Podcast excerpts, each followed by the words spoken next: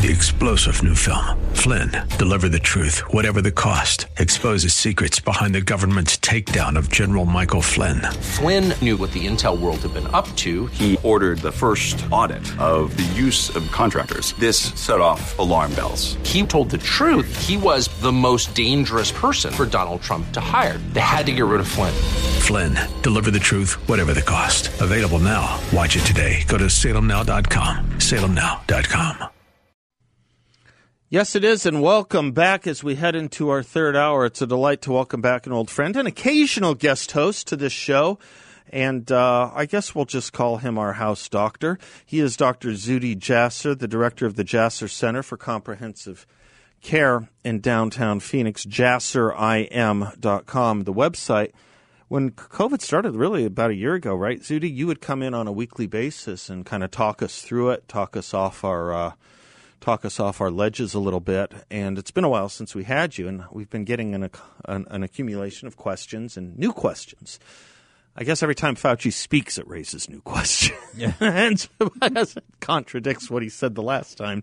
Who can blame us? So I thought it would be fun to bring you back in and awesome. take some of our questions. Uh, first of all, you and family, everyone doing well? We're doing great. Thank you. Yeah, you know, it's uh, like you said, we were coming in almost every week because their numbers were spiking yep. and there were some valid concerns, and now the numbers have been low, and and yet uh, the industry is still trying to scare everybody.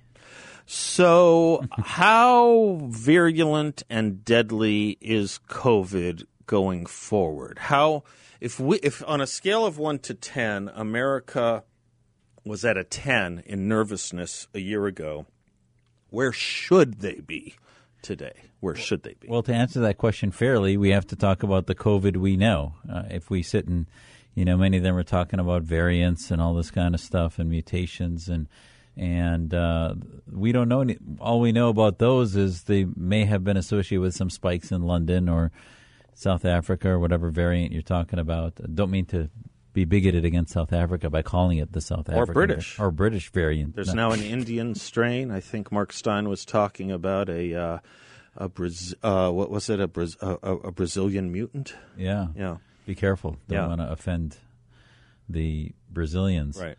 But you know, the bottom line though is that we don't know that much about it, and uh, you can certainly invoke that those variants can then bypass the v- vaccines, et cetera. But you know, every year we have flu variants that might bypass things. We have other viruses, and we don't sit paralyzed uh, the bottom line is is the whole, and we ta- we have to keep reorienting ourselves. The whole reason COVID became a concern was not only the fact that we didn't have a vaccine, but the fact that we didn't want to overwhelm our healthcare system. We are so far from that right now. There's no more concern. A lot of the alert statuses have gone away in the hospitals, thankfully, and we're getting back to normal in the healthcare system with bed capacities being back to normal. So at the end of the day, the answer should be we have very little concern. Yes, we should still keep our radar up, but the numbers are so far before any significant capacity issues. Let the CDC do its work, see what variants are coming out, uh, but it should not. We should be back to normal behavior in society. Let's talk about vaccines then for a second, because that is new since uh, probably since you've joined us, probably since you've been on air. I don't know if we've talked in the last three months or so. My bad if we haven't, but we know more about the vaccines now. Uh, how good are they? How recommended are they? And then let me ask you a couple political questions about them. So the vaccines is really testimony to the, the how f- amazing uh, the American science industry is in the West and, and how quick we were able to turn things around. And first of all, people should not think that somehow this was short circuited.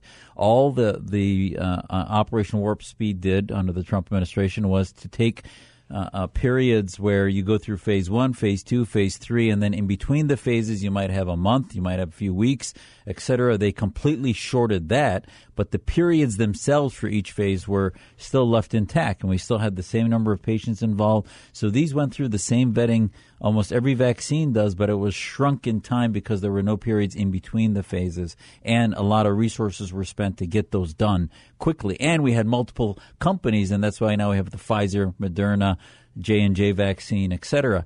Percentages: the Pfizer, Moderna vaccine have about 94, 95 percent efficacy. By the way, it's higher than the flu vaccine. Exactly, yeah. much higher.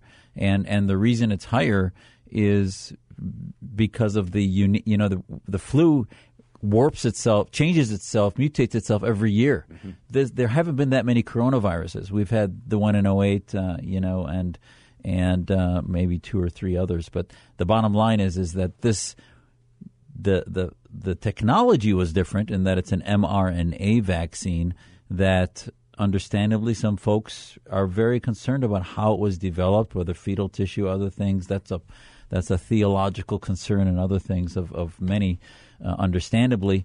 But the validity of it in vaccinating, the numbers show that if you're vaccinated and you're exposed to the virus, and they tested this, that you have a significantly much, you know, uh, uh one to four out of a hundred chance of even getting the infection. Lethality is one in a thousand so it's much less. Thanks you, Zuhdi. So uh, the reason I, I kind of wanted to point out that it's more effective than the flu vaccine is because it leads to this next question, which is uh, many people will listen to Dr. Fauci or others say, even if you're vaccinated, um, maintain social distancing, maintain mask wearing, double mask if you can, and don't engage in congregate gatherings indoors. Some would be, uh, uh, some some have said this must be the least effective vaccine in the world if we still have to do those sort of things after being vaccinated. You say what? Yeah, I say that they shifted American cultural mores last March okay. into a pandemic mentality. Okay. And it's sort of like when you uh, punish your kids for whatever reason, and they're ready to get out of punishment, and you still infantilize them. You still treat them like kids.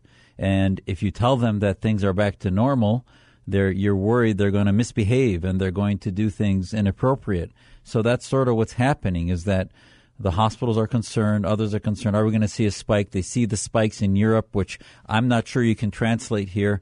Uh, you've looked at numbers, I know, in previous programs, but bottom line is, is the numbers are different because their lockdowns were very different. Mm-hmm. Maybe not Sweden, maybe not a few others, but the UK lockdowns are pathologic. Canada's lockdowns have been just horrific. Pathologic. Yeah, yeah. pathological. Yeah. So that might be why they're seeing some spikes now, is that they, their lockdowns were not, I mean, I think ours were severe here, but they weren't, not Arizona, I mean, in the United States. And so there's some difference there. But the bottom line is, is Fauci and company want to treat us like kids don't tell the kids that things are normalizing because they might start getting back to, you know, playing around and doing things that they're not supposed to be doing. Does it surprise you as a citizen? Does it scare you as a medical practitioner that a governor like Ron DeSantis holds a briefing on COVID with several doctors, one of whom is Scott Atlas, and YouTube takes it down because it counters the messaging YouTube believes in. Does this worry you as a citizen or as a physician? We're told to trust the physicians and the scientists. Yeah, it, it horrifies me. Okay. Because, you know, when I went to medical school in Wisconsin, uh, they were trying to teach us, you know, they were looking for innovative ways in which to create doctors that are critical thinkers. And critical thinking is how we began to develop uh, we'd take alternative therapies, we'd take vitamins and other things and say, well, maybe we should be studying this and let's question sort of the dogma of medical science. And now all of a sudden, one pandemic and dogma is becoming speech that is controlled. And if you question dogma, that which is bizarre that we even have any dogma with the first time this virus is going through society. There are viruses that have been through multiple times, and we're still debating on what should be done. Yeah. That we've become such a risk adverse society. If you look at some of the for example, heart catheterizations. Do you know that the first heart cath that was ever done was a doctor that did it on himself, which is crazy risky, right? and and yet that became a, a, a pathway. If you read uh, Cheney's book on the heart, where he talks about some of this unbelievable things that tr- led to an LVAD, that led to transplant. There are crazy things that doctors that are very, you know, uh, innovative and creative do. We do all over the country. Now, I'm not saying that we should put our whole population at risk, but what I'm saying is that when we are no longer a risk adverse, when we become such a risk adverse society that we suppress critical thinking, let alone the risk associated with the most successful democracy and free market on the planet, we will cease to be America. Critical thinking, one thing, and I believe that, and I'm with you on this. What about critical behaviors? Is it not equally important for the body politic as well as the human body to be out and about in society and not hunkered down. Absolutely. That was, you know, whether you're studying free market theory of spontaneous order, right, uh, of Adam Smith, and, and why free markets are more successful than so called organized, uh, centralized uh, planning markets, or studying human physiology, studying uh, uh, the uh, medical pathology, if you will. If we control the system too much, we will not test the discoveries that we have present today and then we'll stop innovating. Nice. Dr. Zuhdi Jasser is our guest, uh, former uh, president of the Arizona Medical Association and the director of the Jasser Center for Comprehensive Care. JasserIM.com. He's here to take your questions. We've got a bunch lined up and room for more. 602 508 0960. We will be right back.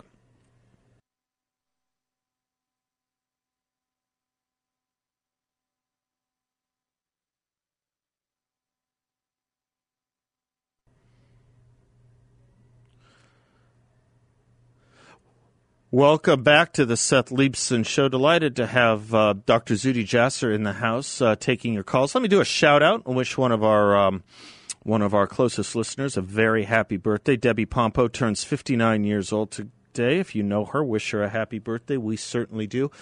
Zuhdi, I have a lot of questions, but the most important voice you've sat in this chair, you know, is always the uh, the caller listener. Can I turn you over to them? Absolutely. All right. The clinic is open, and we'll start with Tim in Peoria. Tim, you're on with Dr. Zuhdi Jasser. Dr. Jasser. It's an honor to talk to you once again. The last time and first time I talked to you was 15 years ago. Wow. Uh, really quickly, uh, Deedra Abboud, I'm sure you know the name, was a guest speaker in one of my classes at ASU in political science. Uh, but then I graduated in 2004 and she was back on campus in 2005. I actually called you while you were at work and you were nice enough to take the call to discuss um, Islamic, uh, you know, Muslim uh, relationships or relations with the United States and her narrative that existed. But that's not for now. But I just wanted. Do you remember that call, Zuhdi? Yes, I do. Yeah, how fun! How fun! I do. Yeah. Good, good times. Um, so I have two two things. My mother is in a nursing home, a private nursing home here in Arizona.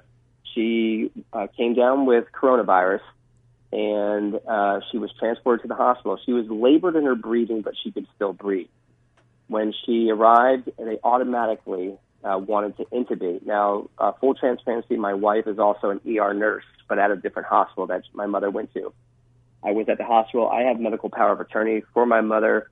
They were going, they insisted that they needed to intubate even though she was breathing, although labored. I I I asked my wife to ask another doctor at the hospital, and I insisted not that they the doctor had to take you know take that, but I wanted her uh, just based off information that I had that we had heard about with respect to forced O2 in lieu of intubation. I'm wondering. I, I don't have all the information that was re- that was relayed to me, but there was a benefit at some point in several articles. I'd like to see if you can expand on that if you ever heard it they did in fact put her on uh, high pressure O2 instead of uh, intubating, and she recovered to the degree that um, I'm not sure she would have come off the intubation, in my opinion. And I'm, again, not a doctor. And then second, why have they stopped testing for the flu? Uh, in ERs throughout uh, Phoenix metro area, for the most part, they come in, they give the rapid test for coronavirus if they're exhibiting symptoms, and when they come up negative, then the question is, do we test for the flu because the symptoms are similar, and they're being the nurses are being told no. I'm kind of curious as to why they're not testing for the flu. Well, those are fantastic questions. Thank you, Tim. Thank you, thank you for uh, asking them.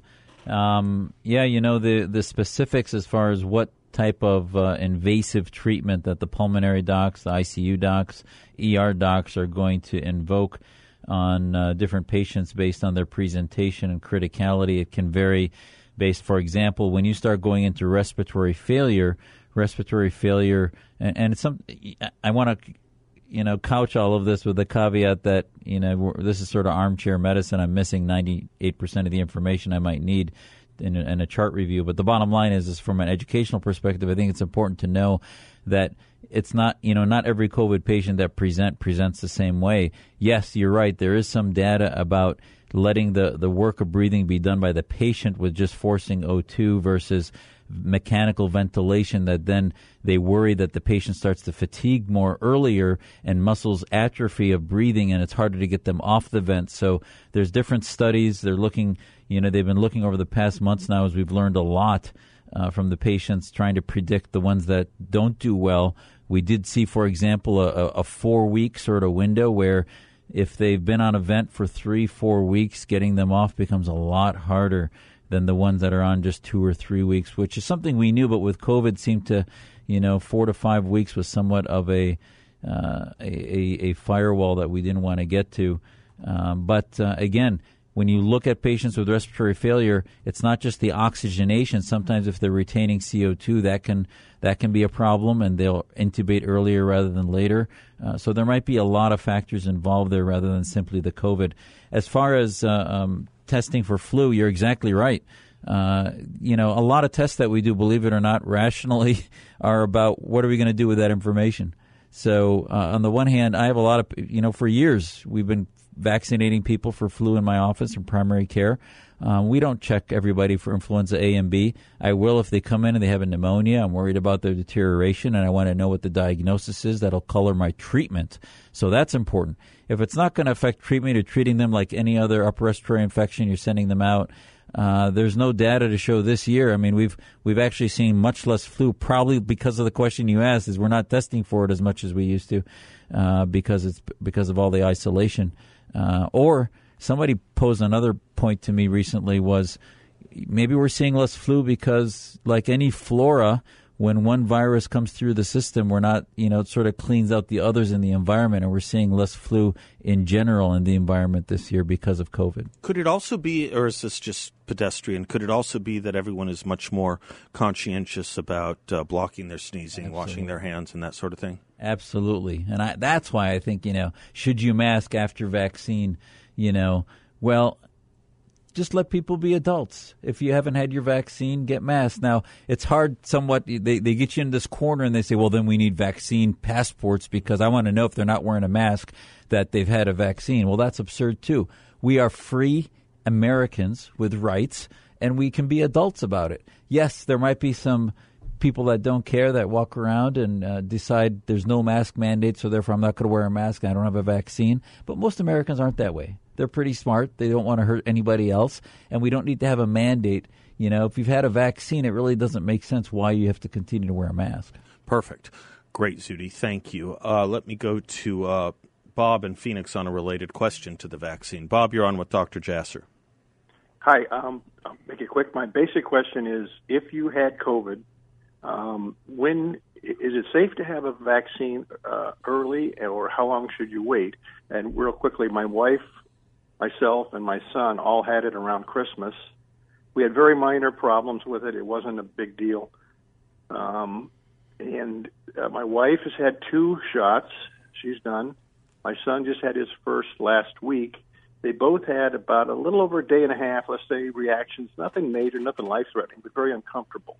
So I haven't had any. So I'm just curious uh, if you heard different things about it. What do you think? Hey, Bob, uh, are you uh, are you able to tell me uh, what decade of life you guys are in? I'm 72. My wife is 66, and my son is uh, 37. Very, very nice of you. Thank you. I'm just I'm curious about age and obesity. Uh, questions I'll get to you with you, Dr. Jasser, but to Bob's question. Yeah, so that's a great question, and we've studied this, and I've actually had some patients uh, that uh, you know our medical personnel that uh, had this question because why would you get a vaccine after you had it? Well, it actually makes a lot of sense because. Can I pause you on yeah, that? This is a big question. A lot of people yeah. have it, and we're going to have them break. No uh, so, You're when to get a vaccine, and should you get a vaccine after having COVID? Dr. Zuhdi Jasser will take that on when we come back. 602 508 0960. We will be right back.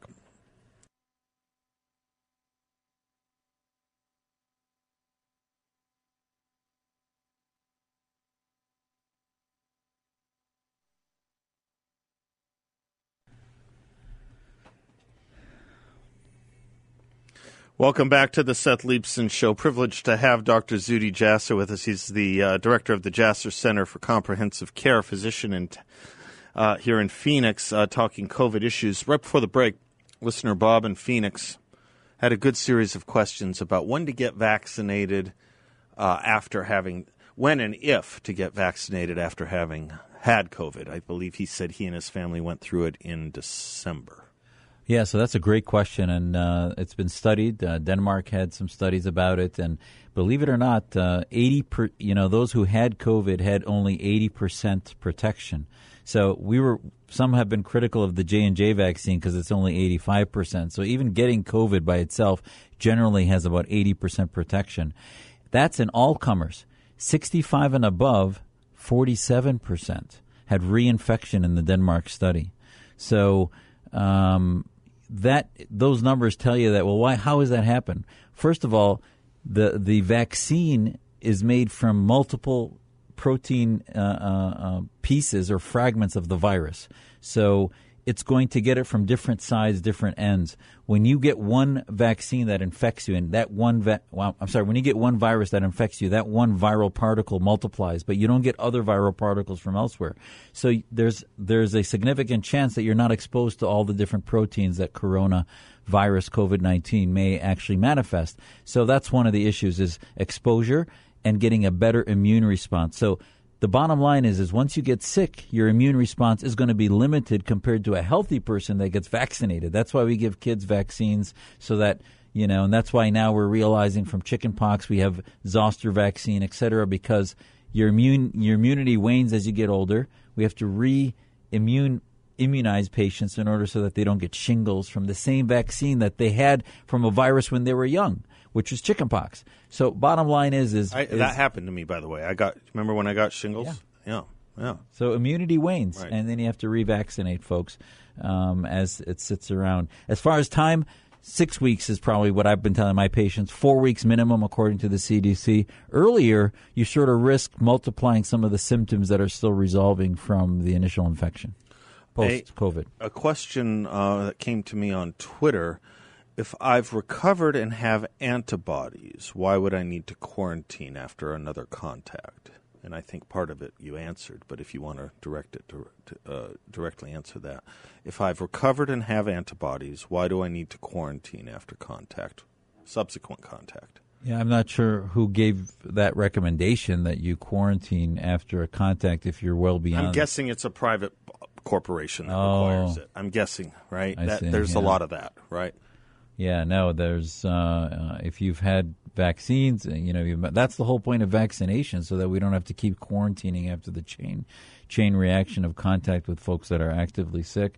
I mean, healthcare personnel now, uh, if you're vaccinated, uh, we're not, um, you know, constantly rechecking them after contacts, et cetera. Uh, with uh, blood tests or antibodies, it's now only based on symptoms. It's no longer based on contacts. How long is the vaccine good for? Uh, well, that's a great question. We still don't know, but so far they're assuming at least six months, four to six months. Uh, the fear police uh, want to tell us that the other variants may not still be good, and as they still want to control our behavior. Um, might be true. Uh, it's still good to be smart. Can somebody who's been vaccinated transmit COVID? Uh, that also is being studied. Remember when I- my first program with you, somebody called and said, "Well, can my dog transmit it?" Yeah, I do remember So that. dogs don't get infected. But we thought, well, maybe they're like the couch. They're like anything moving around. Uh, they can have the virus on them and then spread it if you don't wash it, etc. Turns out no, So right? human, it turns out no. Right. Human beings that have been vaccinated, not infected, similar. I mean, I guess you could carry it by by having it on your body, and but there's no evidence to show that they are vectors. So, like the flu vaccine, it would be something people need to get uh, more uh, every year or something like that. We've, I mean, we had uh, the corona outbreak in 2008, Right. and that didn't keep coming back. Okay. H, you know, H and So uh, it's about whether it comes back. Yeah, it's about whether it comes back, and uh, hopefully, uh, you know, I doubt the WHO is going to change in their reporting mechanisms uh, from the great uh, autocracy of China that uh, held the information. But with good information, we can respond quicker. And uh, you know, there's no evidence to say that this is going to come back every year. Okay, good. Dave and Ed, don't go away. We'll take your calls on the other side of this break. It is a delight to have with us Dr. Zuhdi Jasser answering any and all questions you may have related to COVID. 602-508-0960 is the number. We'll be right back.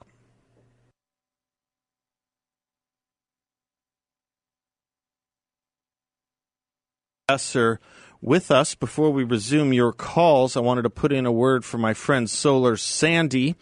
She is the one who brought integrity back to solar in Arizona. The difference between Solar Sandy and other solar companies is that she actually figured out how to truly zero out your power bill. So important when going solar, you do it the right way. Solar Sandy is the right way. She has the formula. She wants to put more of your hard earned money back into your pocket. When you go solar, Solar Sandy will pay 12 months of your solar payments, any portion of your power bill for the first 12 months, and as a tribute to March Madness, she will give a promotion to the first 50 families who reach out to her a $1,000 signing bonus. That's right, no solar panel payment, no power bill for 12 months, and a $1,000 bonus at signing. No better time to go solar with Solar Sandy than right now. Go to asksolarsandy.com. Again, that's asksolarsandy.com com. Here we're asking Dr. Zuhdi Jasser questions about COVID, and uh, you've been wonderful. Thank you, Doc. I'm going to throw you to a few more of our listeners. Dave is in Surprise. Dave, you're on with Dr. Zuhdi Jasser. Appreciate the opportunity, thank teacher, you. and uh, thank you, doctor, for taking the call. Sure. Uh, you guys, I'm sure, wouldn't remember. I was one that called. I was a big proponent of the Trump tonic back last May. Um, I, I, unfortunately, I think I predicted some of the sea changes politically, and I thought if we could get master distribution of a five day cycle of three generic drugs for 20 bucks, we could have, in some respects, saved the republic. And I know it's Monday, Monday morning quarterback retrospective stuff, but um, I think that all the energy that we put in debating, and not we, I, I was pretty clear in what I had looked at research wise, but the medical community got so political um, and and just to to put people's lives in danger. And I think we lost a lot of lives because people wouldn't look at common sense generics that could have saved people in real time. I hear you. Uh, you know the the issue is is uh, you know is anybody going to be studying this? We have so much data to study over the next few years, not only about what happened in 2020 and uh, what are some of the micro studies that can be done about the populations that got uh, hydroxychloroquine, that got ivermectin, uh, and the use of those traditionally meds that were used for other things uh, in in future viruses. Uh, but what about the data of the rollout and the shift in our culture that has happened now? I don't know if we are, are we ever going to be able to come out of sort of this malaise that we went into for the last 14 months uh, and it's not over yet. Uh, they're still trying to keep us in it for another six months or, lo- or longer. So, you know, you have a cultural shift. You have diseases that weren't treated, cancers, heart disease, and others that, if you talk to your doctors, you know, they're going to tell you how backed up they are. Surgeries are backed up, treatments have been backed up um, to the point that, you know, now our state passed liability protection, which we had, to, I mean, they had to do because we couldn't practice normal medicine. So you can't hold physicians accountable to a standard of care that existed in 2019 when in 2020 patients just were not accessing medical care like they should. So it, it's a rational thing to do, but you're going to have certain pandemics that come after. We have so much studying to do, and yet disease that's going to be delayed with a population that can pay for it much less because at some point the government's going to be unable to print more money, prices are going to go up, insurance coverage goes down, uh, you know, there's just a, a, spiral that we're going into. Some of us have talked about the second pandemic being mental health that comes as a result of this. How serious do you think we should be looking at that or taking that issue? I, you know, I know that all of my colleagues are taking it so seriously are. that uh, we're we're seeing it, a lot of it uh, because um, it's in the whole. You know, you see it not only in one patient but the entire family. You know, they finally, as things open up, people are realizing what the rut was they were stuck in. And they're limited by finances, they're limited by opportunity costs. Uh, need for vacations, which they can't afford, and treatments, uh, antidepressants, psychiatric therapy, the psycho, you know, uh, therapeutic sessions, counseling that's necessary.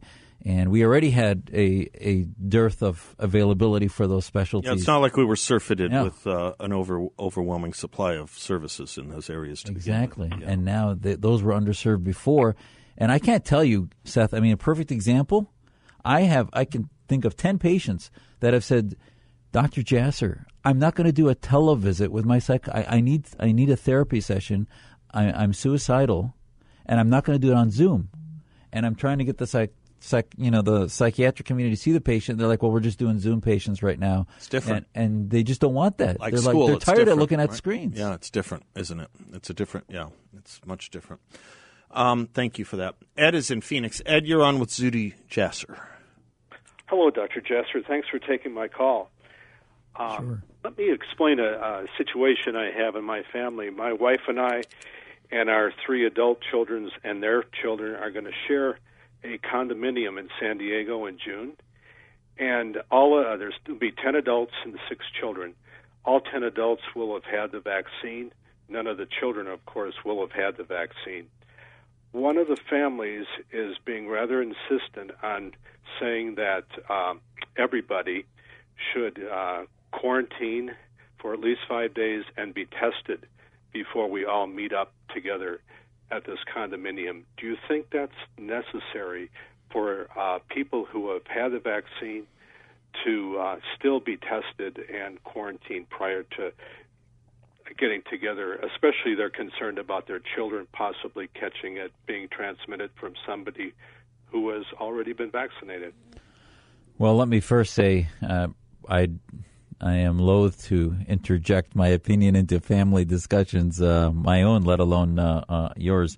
But uh, my medical opinion to what you're saying, and if patients ask me the same thing, um, you know, I'll tell you, you, if you're vaccinated or if you've had it and you have the antibodies, quarantining doesn't make any. I, I don't understand why you do that. Testing it may give them more comfort. So the key is not only what may make sense rationally, but you want everybody you're going to spend your vacation with to be comfortable. So I could see testing the week before. Uh, just to you know give them some comfort that you're not actively if now your IgG is going to be positive because you had a memory a antibody from the vaccine or the infection, uh, but the IgM the acute infection should be negative. Uh, so that's probably helpful, but quarantining, I I don't think that's necessary at all. That doesn't make sense. Aren't you curious to see a condo in San Diego that fits 16 people? Yeah, that's that's where I am. I want Ed call back, see if there's room for a 17th. This sounds like a good time once we get past the COVID panic. I'm Seth. He's Zuhdi. We'll be right back.